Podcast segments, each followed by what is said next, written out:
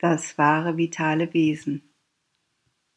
Hinter der gesamten vitalen Natur des Menschen befindet sich verborgen und reglos sein wahres vitales Wesen, das sich von der Oberflächennatur des Vitals beträchtlich unterscheidet.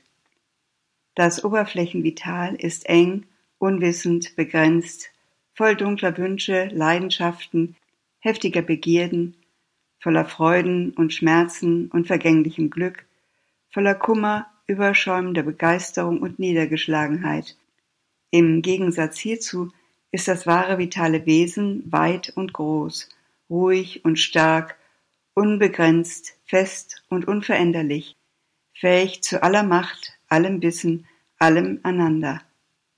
Es ist überdies ohne Ego, denn es erkennt sich als Projektion und Instrument des Göttlichen. Es ist der göttliche Krieger, rein und vollkommen. In ihm liegt eine entscheidende Kraft für alle göttlichen Verwirklichungen. Es ist das wahre vitale Bewusstsein, in dem das Vital die vollständige Hingabe vollzieht und sich in ein Instrument des Göttlichen wandelt. Es stellt keine Forderungen, besteht auf keinem Verlangen, es reagiert auf die Kraft der Mutter und auf keine andere. Ruhig, ohne Egoismus, in voller Treue, gehorsam, ohne persönliche Eitelkeit, ohne Ehrgeiz, nur mit dem Wunsch, ein reines und vollkommenes Instrument zu sein und mit dem einzigen Verlangen, dass sich die Wahrheit in einem selbst und überall durchsetzen möge, dass der göttliche Sieg errungen werde und die göttliche Arbeit geschehe. Sri Aurobindo. Das wahre vitale Wesen ist weit, ausgedehnt, ruhig, stark, ohne Begrenzungen, fest und unbeweglich, zu aller Macht, allem Wissen, allem Ananda fähig. Frage: Bedeutet dies, dass das wahre vitale Wesen zum kosmischen oder superkosmischen Bewusstsein gehört? Wenn nicht, wie kann es dann solche Qualitäten haben? Antwort von Sri Aurobindo: Das wahre mentale, vitale oder subtilphysische Wesen hat immer die größeren Qualitäten seiner jeweiligen Ebene. Es ist der Purusha und wie das Psychische, wenn auch auf andere Weise, die Projektion des Göttlichen. Es ist daher in Verbindung mit dem höchsten Bewusstsein und spiegelt etwas davon wider, obwohl es das nicht vollständig ist. Es ist auch im Einklang mit der kosmischen Wahrheit. Alle Schwierigkeiten im spirituellen Umgang mit den Werken des Lebens entstehen, weil der Wille im Leben für seine Zwecke in der Unwissenheit eine falsche Seele des Verlangens geschaffen und sie an die Stelle des göttlichen Funkens gesetzt hat, der das wahre Psychische ist. Alle oder die meisten Werke des Lebens werden gegenwärtig oder scheinen von dieser Seele des Begehrens angetrieben und verdorben zu sein. Selbst jene, die ethisch oder religiös sind, selbst jene, die das Gewand des Altruismus, der Philanthropie, der Selbstaufopferung und der Selbstverleugnung tragen, sind durch und durch mit den Fäden ihrer Erschaffung durchzogen. Diese Begierdenseele ist eine trennende Ego-Seele und alle ihre Instinkte sind auf eine trennende Selbstbestätigung gerichtet. Sie drängt immer, offen oder unter mehr oder weniger schillernden Masken, nach eigenem Wachstum, nach Besitz, nach Vergnügen, nach Eroberung und Herrschaft. Wenn der Fluch der Ruhelosigkeit, der Disharmonie und der Perversion vom Leben genommen werden soll, muss der wahren Seele, dem psychischen Wesen, der führende Platz eingeräumt werden und es muss eine Auflösung der falschen Begierdenseele und des Egos erfolgen. Dies bedeutet jedoch nicht, dass das Leben selbst eingeengt und seiner ursprünglichen Bestimmung beraubt werden muss.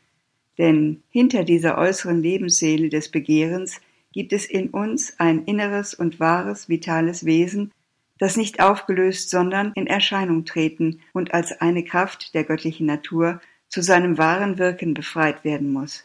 Das Hervortreten dieses wahren, vitalen Wesens unter der Führung der wahren, innersten Seele in uns ist die Bedingung für die göttliche Erfüllung der Ziele der Lebenskraft. Diese Ziele werden sogar in ihrer Essenz dieselben bleiben, aber in ihrem inneren Motiv und äußerem Charakter transformiert. Sri Aurobindo.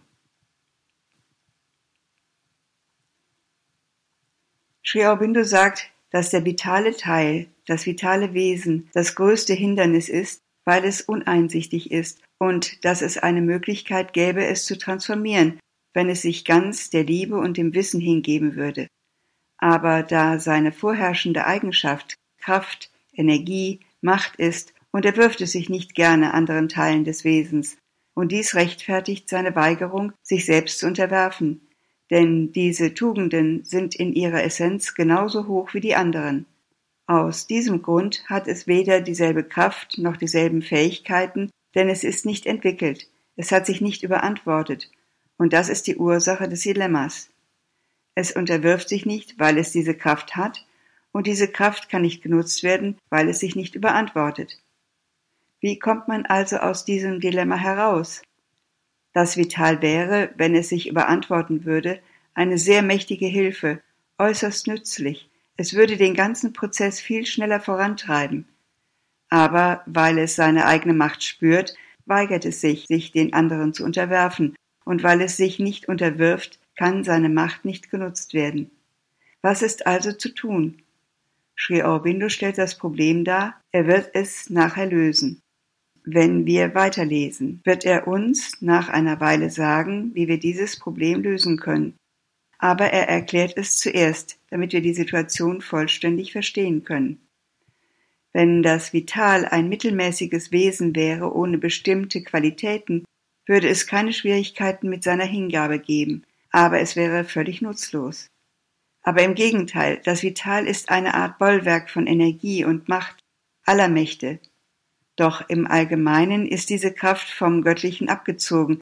Sie steht nicht mehr im Dienst des Göttlichen, sondern im Dienst des Vitalen selbst und seiner eigenen Befriedigung. Solange das so ist, kann sie also nicht genutzt werden. Es, das Vital, sollte zu der Einsicht gelangen, dass diese Energie und Kraft, die es in sich selbst spürt, nur dann nützlich sein kann, wenn es in vollkommener Harmonie mit dem göttlichen Plan der Verwirklichung auf Erden tritt. Wenn es das versteht, wird es still und lässt sich sozusagen in die Gesamtheit des Wesens einbeziehen. Und dann nimmt es seine volle Stärke und volle Wirkungskraft an. Andernfalls kann es nicht genutzt werden. Und in der Regel sind alle seine Aktivitäten Aktivitäten, die die Dinge immer verkomplizieren und ihnen ihre Einfachheit, ihre Reinheit, oft auch ihre Schönheit und ihre Wirksamkeit nehmen. Denn sein Handeln ist blind, unwissend und sehr egoistisch. Die Mutter. Es ist so, wie ich dir gesagt habe. Nur wenn man das Ego verliert und das Empfinden für das Unendliche hat, kann man das wahre Vital erfahren. Du hast also die Erfahrung des Verlustes des Egos gemacht und eine wahre vitale Existenz wahrgenommen. Aber es gibt all diese Teile der menschlichen vitalen Natur, die nicht das wahre Vital sind, und diese sind voller Unreinheiten, die in das Feuer der Aspiration geworfen werden müssen, das im wahren vitalen Wesen brennt.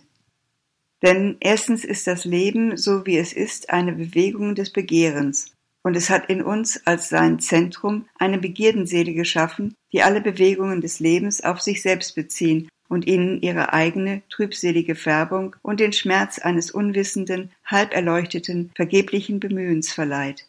Für ein göttliches Leben muss das Begehren beseitigt und durch eine reinere und entschiedenere Antriebskraft ersetzt werden. Die gequälte Seele des Begehrens muss aufgelöst werden, und an ihrer Stelle muss die Ruhe, die Kraft, das Glück eines wahren, vitalen Wesens entstehen, das nun noch in unserem Inneren verborgen ist.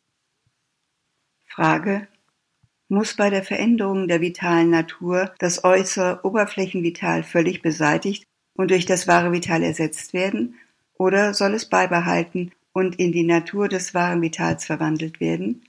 In dem einen oder anderen Fall, wozu braucht man überhaupt ein äußeres Vital, wenn das wahre Vital bereits vorhanden ist? Antwort von Sri Aurobindo: Das wahre Vital befindet sich im inneren Bewusstsein. Das Äußere ist das, was für das gegenwärtige Spiel von Prakriti, der Natur, in der Oberflächenpersönlichkeit dienlich ist.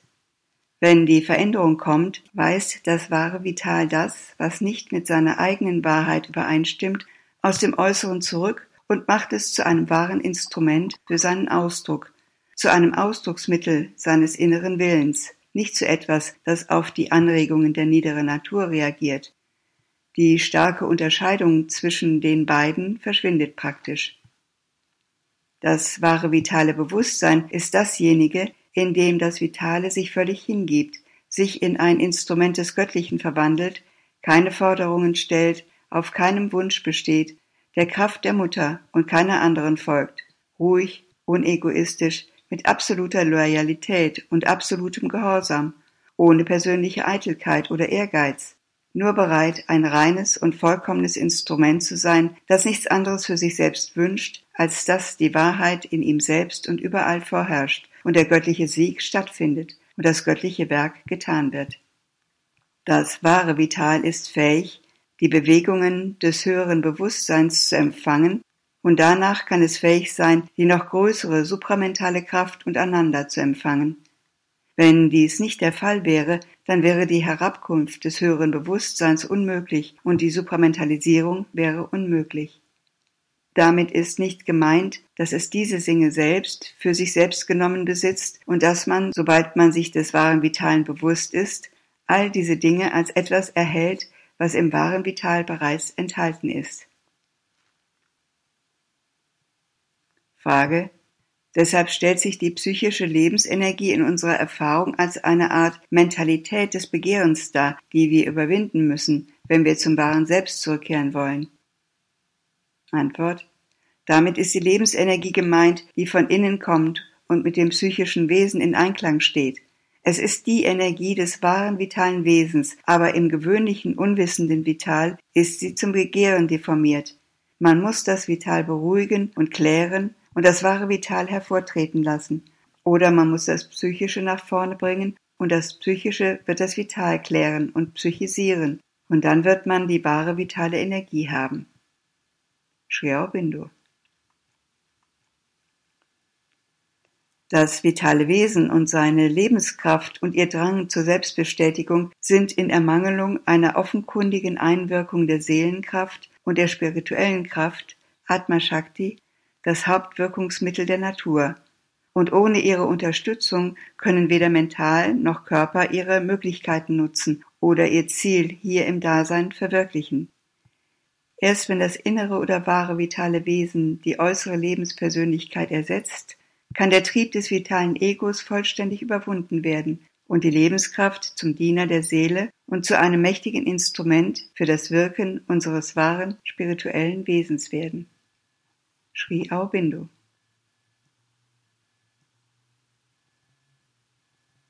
Es ist das wahre vitale Wesen, das in dir erwacht und in den Vordergrund getreten ist. In gleicher Weise gibt es auch ein wahres mentales Wesen, ein wahres physisches Wesen. Wenn diese sich manifestieren, dann bist du dir einer doppelten Existenz in dir bewusst. Das, was dahinter ist, ist immer ruhig und stark. Das, was nur an der Oberfläche ist, ist unruhig und obskur. Wenn aber das wahre Wesen dahinter stabil bleibt und du in ihm lebst, dann bleiben die Schwierigkeiten und Obskuritäten nur an der Oberfläche. In diesem Zustand können die äußeren Teile wirksamer angegangen und auch frei und vollkommen gemacht werden. Sri Aurobindo.